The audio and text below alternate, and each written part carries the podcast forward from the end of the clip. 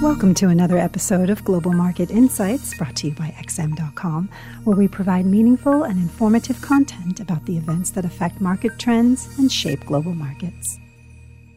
It's Friday, July 10th, and you're listening to the Daily Market Comment podcast by Mario Hadjikyriacos. I'm Christina Marujos, and thanks for joining us at XM.com. Risk aversion made a comeback on Thursday as a flurry of alarming headlines led investors to cut their exposure to riskier assets in fear that the avalanche of stimulus globally may not be quite enough to keep the economy on a recovery track. Infections in the U.S. continue to accelerate, topping 60,000 for the first time in a single day, with the death rate on the rise too too, sadly. Meanwhile, in the latest jab at Beijing, the White House announced that the federal U.S. government will no longer conduct business with any American company that uses equipment from five Chinese technology firms, including Huawei. This, while two U.S. aircraft carriers conduct military exercises in the south of China Sea in what can only be described as a show of might, further infuriating Beijing. In the political realm, Joe Biden, who will challenge Donald Trump in November's presidential election, turned up the populist rhetoric against Wall Street, saying that ending the era of shareholder capitalism is overdue. The former vice president outlined his spending ambitions if elected, which amount to $700 billion that will be paid by reversing some of Trump's tax cut for corporations and imposing common sense tax reforms, according to his website. That's the real concern for investors even though raising taxes would require a fierce battle in the Senate, which the Democrats don't control. Still, Biden is leading Trump by nine percentage points nationwide, according to averages of polls, and is also beating him in every battleground state. So markets might begin to focus on what a Biden presidency means for corporate taxes and, by extension, for stock prices. The result was a classic case of risk aversion with the S&P 500 closing roughly 0.6% lower in a volatile session and futures pointing to a similarly lower open today. In the FX arena, the US dollar cruised higher as investors piled back into the reserve currency safety alongside the defensive Japanese yen, mostly to the detriment of commodity currencies and the euro. The outlier in all this was the tech-heavy Nasdaq, which defied the downbeat mood to close at a new record high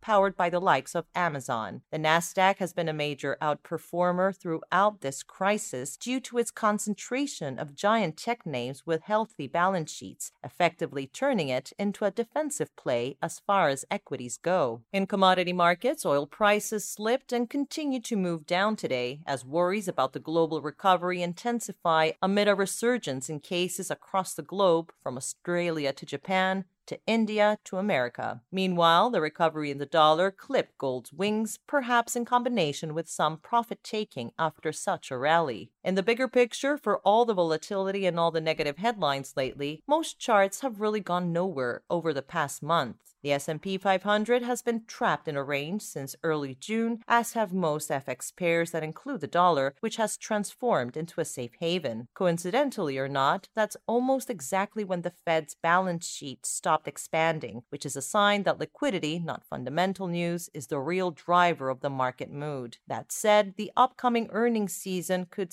still go a long way in deciding whether markets will revisit the more pessimistic bound of their recent ranges. As for today, the spotlight will be on Canada's employment data for June and the daily virus numbers out of the United States. Thanks for listening to the Daily Market Comment podcast at xm.com. Have a great weekend.